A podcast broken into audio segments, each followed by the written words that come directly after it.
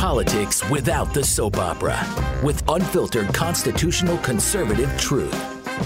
The Conservative Review with Daniel Horowitz. And welcome back, friends, Romans, taxpayers, and countrymen, to the one and only Conservative Review podcast here at our Northern Command Center on this bright Wednesday, September 25th. And it is our 500th show. Um, special show today, great anniversary. I can't believe it's been this number of years since we started out originally as a once a week show. You know, most of you at that point knew me more from the daily columns, my writing. I never really thought of communicating myself for the most part through a show. Uh, I would go on other people's shows, but never had my own. So we started off weekly. Remember those days with Joe Koss and I would would do this once a week show just for a half an hour. And we gradually expanded it twice a week, three times a week. And eventually, you know, last year we made it every day. And then a couple months ago, we moved to video. Now we are available on YouTube. And, you know, sometimes we sound exasperated, agitated, frustrated. Uh, but if nothing else, we are very thankful. I think all of us are thankful that we still live in a free country to the extent that we at least have freedom of speech. And at least we are able to bring to you out of the box ideas that really are not out of the box to average citizens. And I would argue, even a lot of people consider themselves Democrats. This is a truly independent conservative program that eschews this phony fight between the two parties that are both broken as anything, where we focus not on the soap opera, but on the important issues that matter to the future of our sovereignty, our civilization, our civil society, our security, our, our markets, our liberty. And, you know, whether we're talking about immigration or crime, healthcare, foreign policy, military strategy, certainly what we've built here on the courts, understanding the role of the courts and the threat of judicial tyranny. I really thank God that we've been able to go this long and, you know, reach this anniversary, this 500th anniversary to give you the truth, the whole truth, and nothing but the truth. And that's the thing. While everyone's going to be focused on funny issues, funny money, we care about what are the issues that will determine the future of this country. What is it we can do? And in that sense, this show, as you well know, is not just a podcast, it's a movement. It's a movement we created here with Conservative Review, our new home at Blaze Media. Um, but it's the same conservative review where we actually view things from a different perspective than most people inside of Washington. And we actually focus on the discernible policy outcomes, where we're not just here for politics as an end to itself, um, where I just need my name in the news or my face on TV or something to sell some books. No, we are here to push a very consistent agenda that when really articulated to the masses is something that would resonate if we only had a party pushing it. So I don't know. I mean, maybe that's why I'm all dressed up today, but I'm I'm just really excited and most of all, I'm I'm just thankful to all of you guys that stood with me. Some of you from day one, you remember those days with Joe Koss, once a week uh, podcast. Um, audio probably wasn't such good quality, and certainly those of you who have followed now are newer video audience. And uh, I'm telling you guys, you're not going to regret it because if nothing else, you're going to hear things you haven't heard, perspective you haven't heard, issues you haven't heard, or even if there are issues others are talking about, um, it's certainly going to be from the perspective that's usually beyond the false choice of what you're hearing in the media. And you know, folks, one of the major issues that we've discussed this year, in fact, probably the biggest issue, is immigration. And not just this drive by discussion, but every facet of legal, illegal, borders, cartels, drugs, gangs, sanctuaries, criminal aliens. We've given a full vision, not just what things should not look like, but what things should look like. And obviously, this has been a traumatic year with almost a million people coming to our border it appeared for a while that our border just disappeared. It looked like this flow would never end. And then suddenly things started to change. And one of the people that has been really instrumental in those changes is Ken Cuccinelli, who was tapped in June to be acting USCIS director, Citizenship and Immigration Services. And we're going to discuss why that's an important agency um, with our special guest.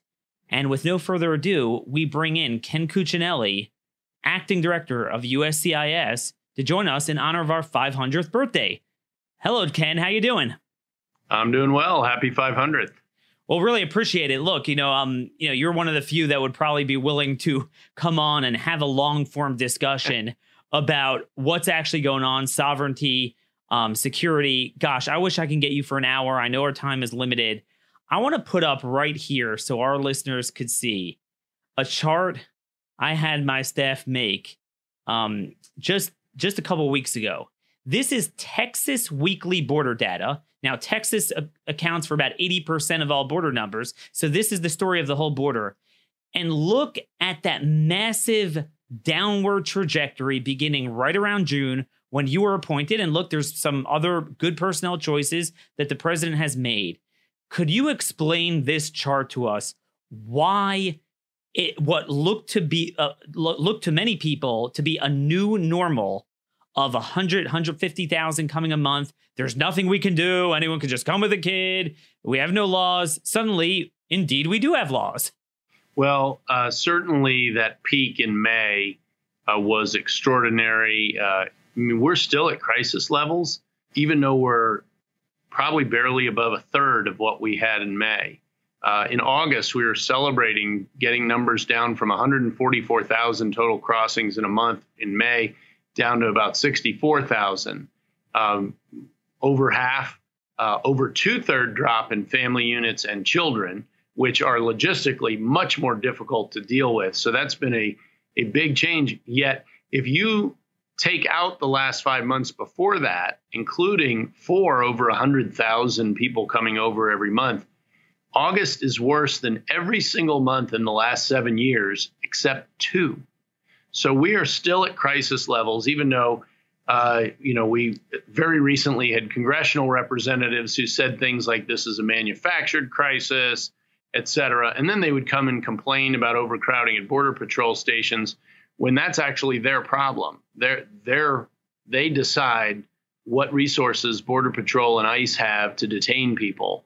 Um, but I will say, in the height of the crisis and continuing on today, both the Border Patrol agents um, and ICE have been extremely creative and aggressive in using the facilities they have to get maximum detention out of it. So, and that's what they should be doing and uh, and we want them to be doing that going forward. But we continue to have this challenge with Congress on this front, and despite that, and largely because of the president's willingness to deal with immigration in a way neither his Republican or nor Democrat predecessors have been willing to do. I mean, he was willing to take the wood to Mexico, to the Northern Triangle countries.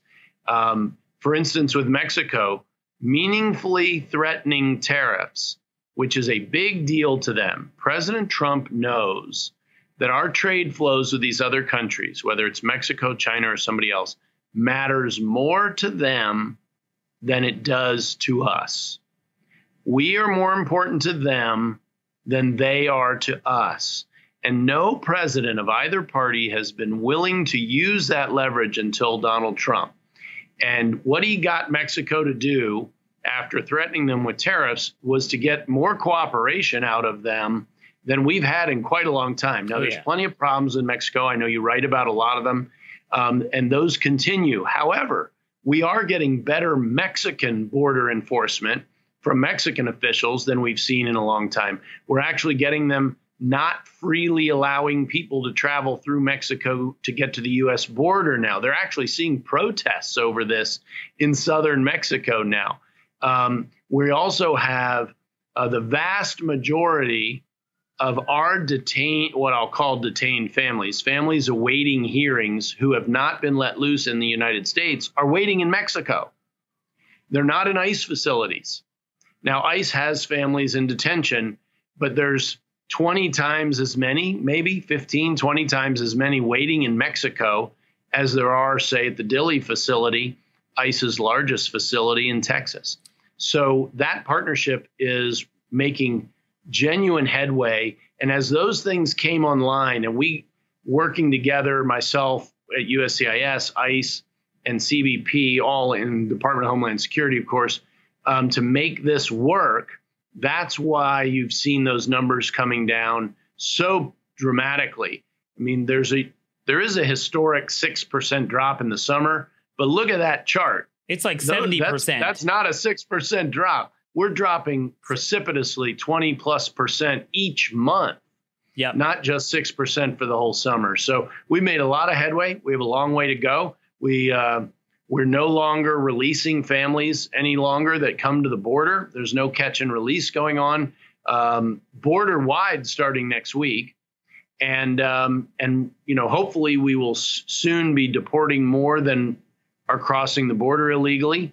Uh, it's kind of it's hard to tell exactly when we hit that point, but um, we certainly want to get there and keep going so that we now start exporting people who are here illegally rather than importing them. So that's how we got here. That a was the cooperation with the diplomatic tools that the president used, and he actually did reference that in his speech yesterday at the UN right. the importance of sovereignty, not just for America, but for all nations the whole world, who have right. sovereignty. It makes everyone stronger. But then also in our own laws, we actually said, look, you can't come and scam us. So guess what? They stopped coming and scamming us. Right. So could you just update us on the here and now? What does it mean when well, what does it mean that we ended catch and release? Does it mean sure. that we say, hey, you could have applied you're from from honduras guatemala you could have applied in mexico so you're no longer eligible or is there something more to it than that uh, that is one piece of it mm-hmm. and um, i would note that us just saying it has not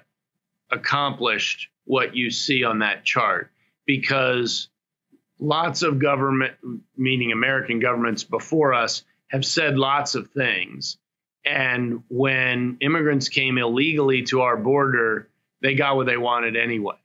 Um, the reason it's working now is because we're backing it up, because we have a president who really is building a wall. You know, we're now finally accelerating that process. And um, you're, you're seeing that move very quickly, who is repatriating people quickly to the Northern Triangle countries now Honduras, El Salvador, and Guatemala uh, without papers frequently. We have no document returns now. That's a lot more efficient for ICE and ICE mm-hmm. Air, as we call it, uh, to uh, to handle repatriations, to handle returns. That's going much more quickly, much more smoothly now.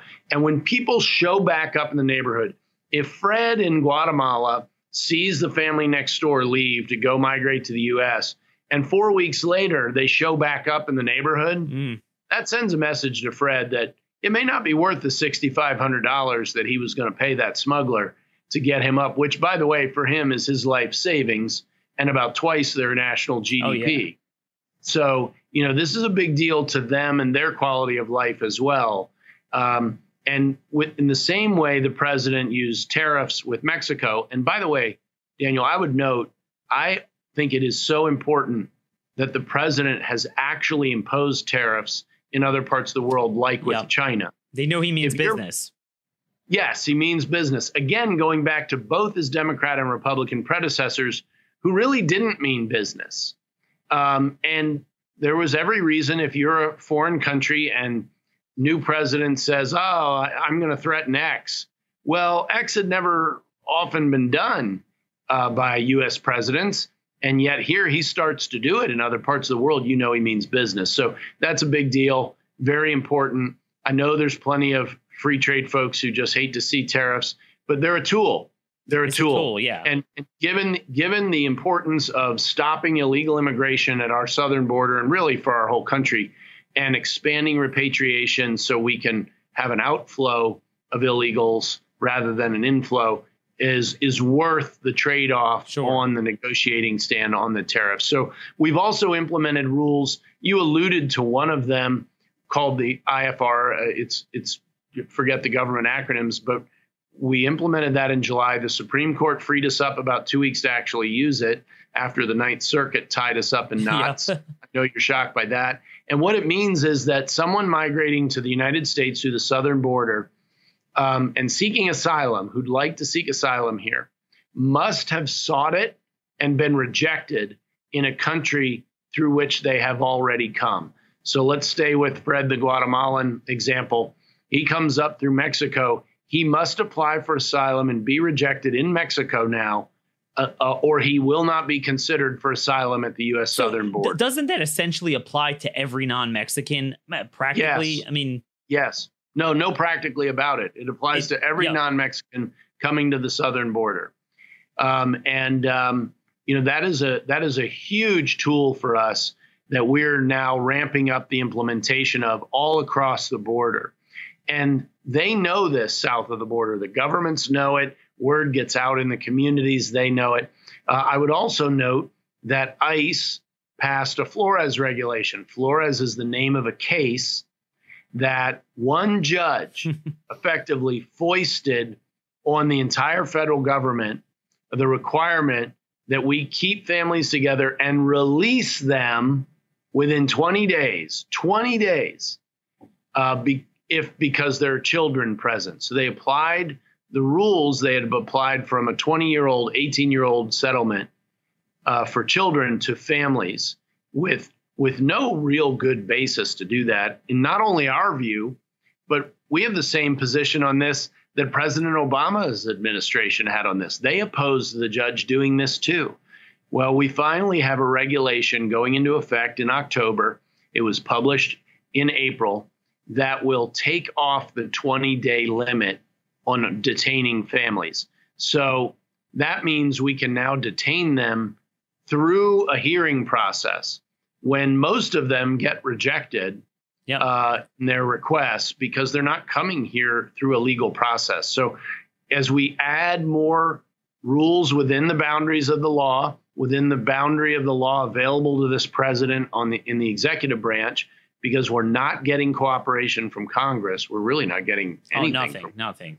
No, and and, uh, and that that that's how we're making this work and that's the thing a lot of us have said for quite so such a long time we do have laws and it's not like we it's you know there's no immigration laws they just need to be enforced right. certainly on the resource end i think that's really where congress falls down because you do need yeah. more ice detention beds i want to just two more things so with the ice detention beds with the resources um the border wall what i'm hearing from a lot of agents now is that as those surrendering has dropped because they realize the game's over they are seeing a lot more what they call gotaways and runners. Getaways. Yeah, getaways. Who, who are, yeah. yeah, getaways who are, by the way, family units, which they haven't seen so much until now. Um, isn't that really where we need the wall for those who don't want to meet the agents? Um, yes. and they're not going to surrender. It's a force yeah, multiplier. It's a uh, it's a funny measure of success that when they know they can't overwhelm our system any longer, they stop turning themselves in. So they're trying to get away again from the from the border patrol agents who are chasing them down and who are spectacularly effective at their job. Are do we need more of them? Yes, sure. of course we do. But the reality is the men and women who do that work are really talented and very determined, and they know their territory. Uh, and they are immensely aided as we add wall and various forms of barriers at various points of the border. Um, and not surprisingly, Daniel, where we're prioritizing putting it up um, is first where it does the most good to inhibit illegal traffic. But two, also, you know, within that category are the places we already own land, are the places we can buy land and, and do all those kinds of steps administratively sure. we have to do before we put up the wall or other barriers, and in many cases replace literally barriers that are older than you and me, and that oh, yeah. people just walk through.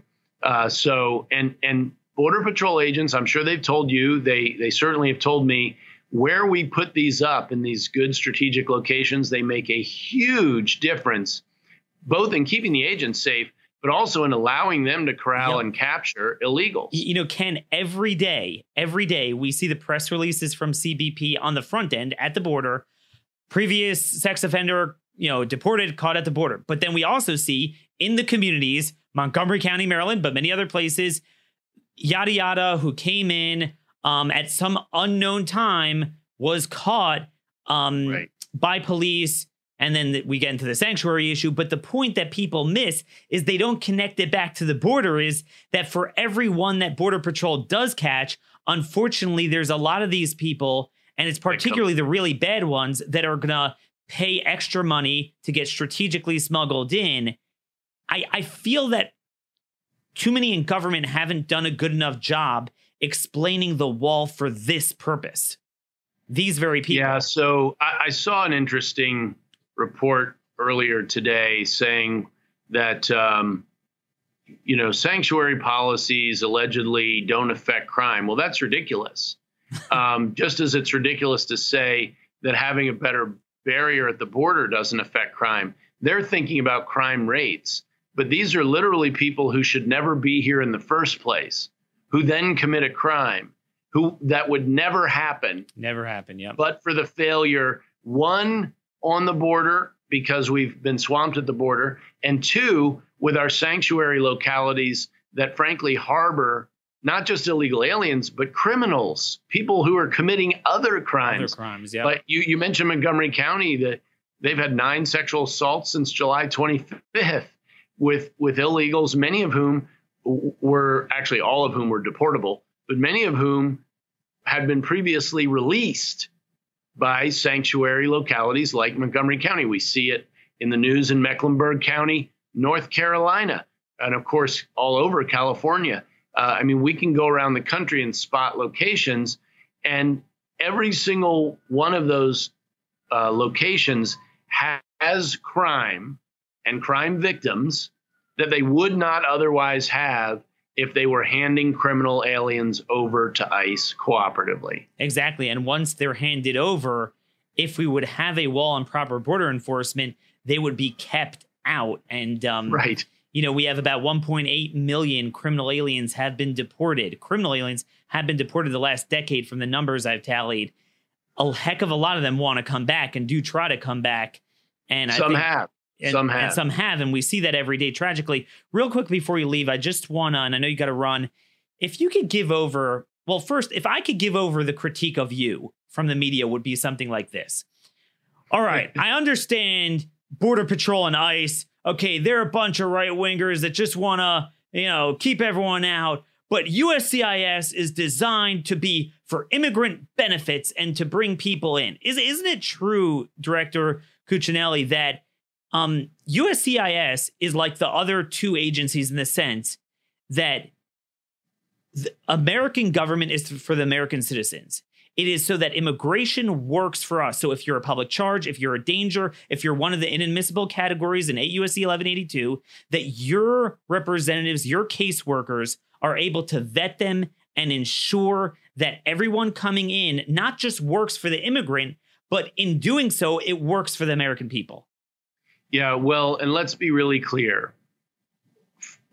We are a vetting agency first, not a benefits agency. Hmm. We are here for the benefit of the American people, period. The American people, through their elected representatives, have set up an immigration system that is designed to work for the American people.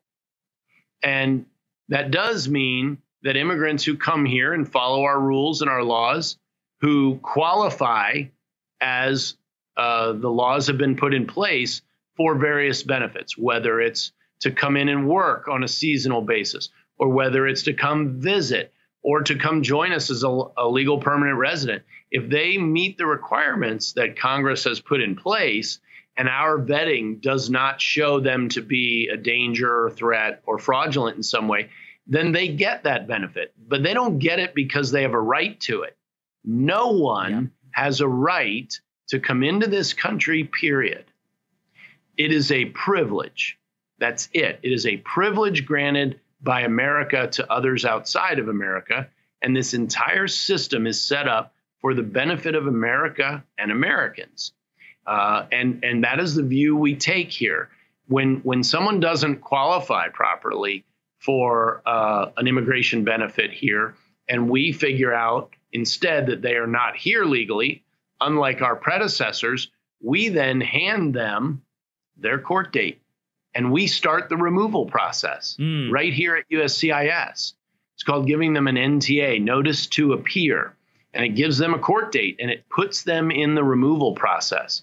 So if they qualify under the law, they get the benefit. If they don't, they get a notice to appear and we start the removal process. And we are determined partners of Border Patrol, CBP, and ICE.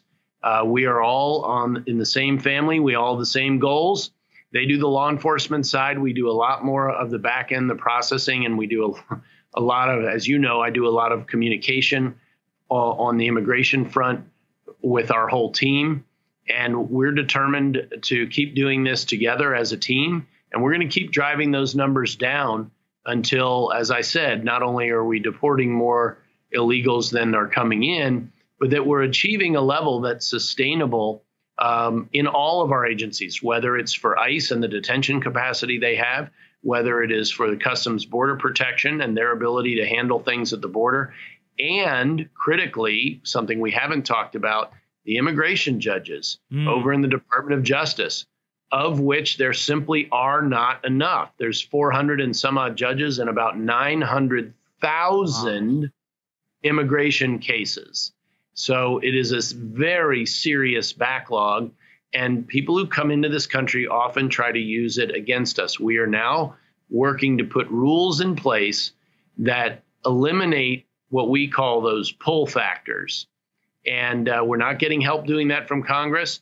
So we're using the legal authority. And I know you've talked about how much legal authority does exist. This president's been very clear with me and with the whole Department of Homeland Security team that we should be aggressive in using what is out there to uh, to discourage, not encourage, people to come to this country illegally and make sure they're following the rules, following the law, and we're controlling our borders and our own sovereignty. That's a really good point. I was just thinking as you're talking because, you know, everyone views it as, hey, I got an immigration lawyer and he found this part of statute. I have a right to this, a right to that. Well, first of all, as you said, it's it's not a right. You could apply for certain things, but in terms of the determination to give it, that was all given over to the executive branch. And in fact, there are many criterion that you must use to reject um, people that are Correct. a danger, a public charge.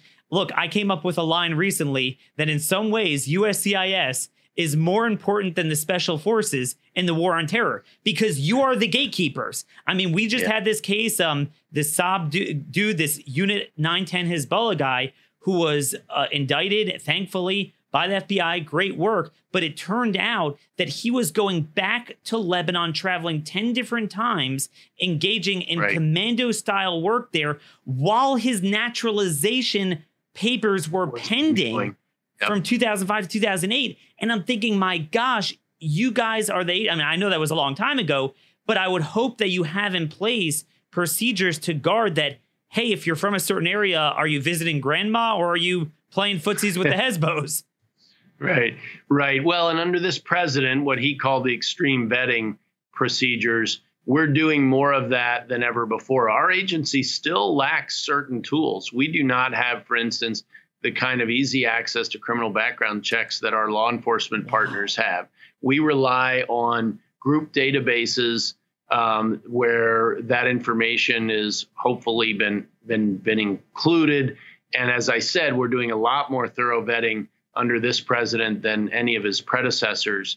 So we're being a lot more effective at that. And a lot of the people you find in those in those arrests, those indictments, and so forth, are from before President Trump took yes, office. they really are. Yeah. Uh, there's there's a lot of that, and it, a lot of it is already here. So it becomes a different challenge at that point. It's an But FBI issue. still has a role to play is when these people come to adjust their status to get longer term immigration benefits, those sorts of things. Then we get another opportunity to try and vet them effectively. And as you know, we we send a lot of those folks packing. As as we should. And look, you know, I love to go over the whole naturalization issue, philosophy behind that. We'll have to save that for another date. Thanks so much for being Absolutely. so generous with Good your to time. be with you. And uh, we'll have you back again. My pleasure. Happy 500. Really appreciate it.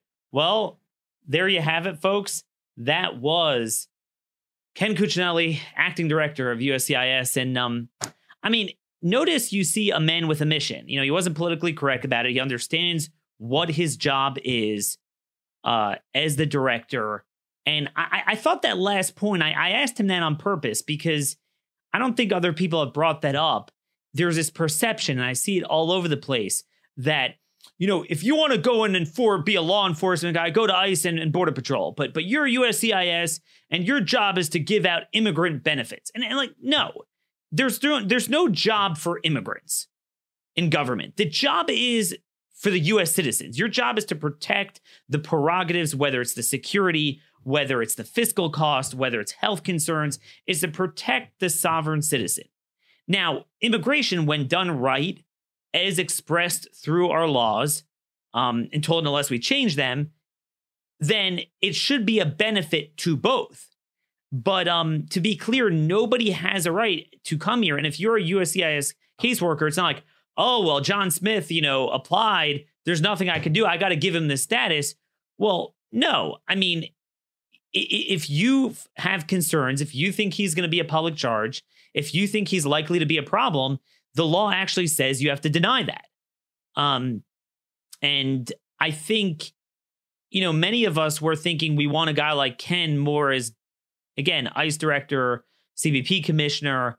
But I think if you look at his philosophy, it is very important that he is in that USCIS role because they are the vetting agency. They are all about vetting, um, all about enforcement. It's not about benefits. Again, when you're enforcing the law, it's a benefit to everyone. That is law and order. Um, let me know if you have future questions that you want me to ask him um, in the coming days.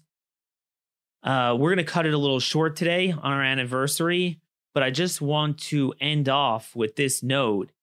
Um, I, I think the president gave a terrific speech yesterday. I referenced before at the UN General Assembly and the, the the key here, especially with this imbroglio over impeachment now, is how do we get him and, and more people around him on message with the right policies and the right messaging to stay consistent on this issue and it will make impeachment look small. And he said, Today I have a message for those open border activists who cloak themselves in the rhetoric of social justice. Your policies are not just, your policies are cruel and evil. You are empowering criminal organizations that prey on innocent men, women, and children. You put your own false sense of virtue before the lives and well-being of countless innocent people. When you undermine border security, you, security, you are undermining human rights and human dignity. Wise leaders always put the good of their own people and their country first. The future does not belong to globalists. The future belongs to patriots. Um, and then he said the future belongs to sovereign and independent nations who protect their citizens, respect their neighbors, and honor the differences that make each country special and unique. And I think that's the thing. We need to go down the line border, interior, visas, naturalization, all the processes and policies that really put teeth teeth into those statements the president made to ensure that they're not just words and meanwhile the policies are are garbage okay? So that's that's the key here and personnel is policy and you see what a difference personnel makes with a guy like Cuccinelli. Hopefully you know we could we could help him out build on that and uh expand that out to other positions and then get those policies in place but we need to focus we need a focus movement and that's what the show is all about focus discipline the right issues. I'm not saying there aren't other important things to talk about. Heck, there's so many important things I don't even have time to get to that I'd like to discuss. But at the end of the day, I want to remain focused on critical policies that might not even seem that critical, but really do determine the future of this country, um, how it's going to look, our security, um, whether we're we're a weak open border nation or whether we're a strong sovereign nation affects pretty much every other policy including voting by the way. Um, you know everyone's talking about oh foreign influence in elections ukraine this russia that. I mean heck there's no greater foreign influence than people being able to come here unilaterally assert jurisdiction drop kids and um, say hey they're a citizen. By the way a lot of russians do this so somehow that doesn't bother the left but anyway, this has really been um, really been very enjoyable. And again, let me know. I hope to have him back. You know, unless I chased chased him away, scared him off. Hope to have him back in a couple of weeks. So let me know what questions you would like him to answer. And uh, with that, God bless you all for for staying with us so long. Let's grow this audience. Send the show to 50 of your relatives, your friends. Um, let's let's start a movement, a revolution, not just a show, like we like to say here, a movement that we are so badly lacking. God bless you all. See you tomorrow.